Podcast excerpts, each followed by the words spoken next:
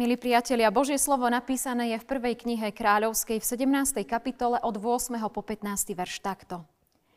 Vtedy mu zaznelo slovo hospodinovo, vstaň, choď do Sarepty, ktorá patrí k Sidónu a bývaj tam. Prikázal som tam vdove, aby ťa živila. Vstal teda a odišiel do Sarepty. Keď prišiel k bráne mesta, bola tam práve vdova, ktorá zbierala drevo. I zavolal na ňu, prines mi prosím trochu vody v nádobe, nech sa napijem. Keď mu šla priniesť, zavolal za ňou, prines mi so sebou aj krajec chleba. Ona však povedala, akože žije hospodin tvoj Boh, nemám nič upečené. Mám iba zahrzť múky v hrnci a trochu oleja v krčahu. Práve zbieram zo pár kúskov dreva. Idem to pripraviť sebe a svojmu synovi. Keď to zjeme, zomrieme. Na to jej Eliáš povedal, neboj sa, choď, urob ako hovoríš, ale urob z toho najprv malý posuch a prines mi ho. Sebe a svojmu synovi urobíš potom. Lebo takto hovorí hospodin Boh Izraela, srnca sa neminie múka, ani z krčaha nebude chýbať olej až do dňa, keď hospodin zošle na zem dážď. A odišla teda, urobila podľa Eliášovho slova, jedla ona i on i jej domácnosť po tie dni. Amen. Drahí priatelia, postava vdovy, ktorá dá aj posledné jedlo cudzincovi, ma fascinuje. Prekvapuje zároveň. Uvažujem nad tým, či by som ja vedela byť v nejakej situácii naozaj tak veľmi ochotná, že by som si nezakladala na svojom vlastnom úsudku o tom, ako cudzí človek vyzerá, keď je v núdzi, keď stojí predo mnou.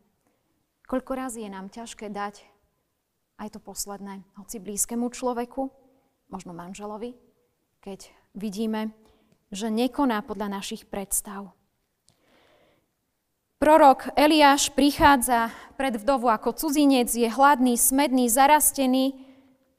Nejaký čas je neumytý, v krajine 3,5 roka neprší.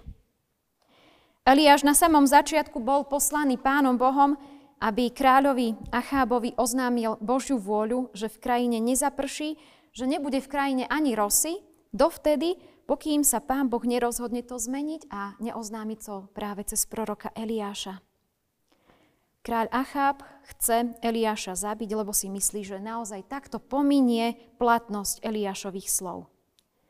Preto sa Eliáš musí 3,5 roka schovávať pred kráľom, pred kráľovnou, aby nezomrel. Ide podľa Božieho nariadenia. Ide najskôr k potoku Kerit, kde sa o neho starajú krkavce. Potok však aj tam vyschne. Kam ďalej? Eliáš by možno radšej šiel priamo pred kráľa, vzdoroval mu, ale nerobí tak. On nasleduje Božie slova, uskromňuje sa až tak, že je na hranici života. Pán Boh ho posiela do Sarepty kde nachádza bezpečie. Aké to je paradoxné, že v Sarepte, odkiaľ pochádza kráľovna, on nachádza bezpečie. Tam sa stretáva s vdovou a s jej synom. Oni nemajú takmer nič. Jej chudoba ukazuje, že sucho naozaj na ľudí v krajine pôsobí likvidačne. V krajine, ktorá je odkázaná len na dážď, vyschýnajú studne, potoky, pôda je úplne presušená krajine sa vôbec nič neurodí.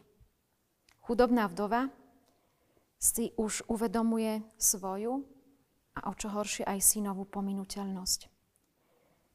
Ako by v tej chvíli, v tom okamihu povedala, teraz už iba to, čo máme, zjeme a nezostáva nám nič, nič iné, zomrieme. Eliáš jej na to hovorí najskôr, daj mne napiť, urob chlieb pre mňa a pán Boh sa postará o teba, o tvojho syna do času, pokým toto sucho neskončí v krajine. Prečo dala vdova Eliášovi najskôr z toho upečeného jesť? Prečo sa takto rozhodla cudzincovi? Pretože spoznala, že viera v jej náboženstvo ju privádza až k samej hranici smrti. Eliáš ju stretáva akoby v čase, keď ona duchovne zomiera.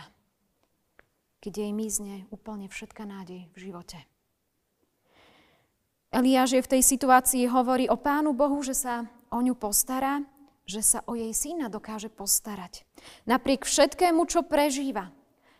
A možno práve vďaka všetkému, vďaka tej hlbokej beznádeji, ktorú cíti, ona je schopná vykonať aj hlboký skutok lásky. Druhému dáva prednosť pred sebou. Ona verí, že Eliášové hodnoty a najmä jeho viera je tá, čo im navráti život. Ak, drahí priatelia, aj my rozpoznávame, že systém, v ktorom sme ponorení, nás vedie do záhuby, k smrti, vtedy sa podobáme tej žene, ktorá prechádza duchovnou smrťou. Väčšinu času to však nerozpoznáme, preto sa trápime hladom, duchovným. Trápime sa zúfalstvom, pocitom menej cenosti, neschopnosťou. Poznávať nestálosť a pominuteľnosť toho, čomu dôverujeme, je kľúčom, je základom na zmenu. Je pôdou pre novú vieru v Pána Boha, ktorá aj z lásky dá všetko, čo má. Lebo aj pri nás platia slova Pána Ježiša Krista. Ak horčičné zrno nepadne do zeme a nezomrie, tak zostane samo. Ak však zomrie, tak vydá mnohý úžitok. Amen. Pomodlíme sa.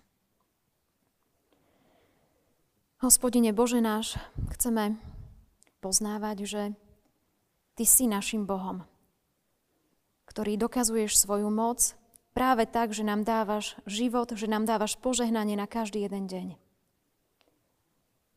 Na čo by sme dôverovali iným veciam? Na čo by sme hľadali výhody, keď máme Teba pri sebe? Hospodine, prosíme, vyslíš nás. Nech hľadíme na Teba viac ako na výhody, na klady v tomto svete. Prosíme, obrať si nás k sebe, lebo len tak naše srdce bude spokojné a radosné raz počinie v Tebe. Amen.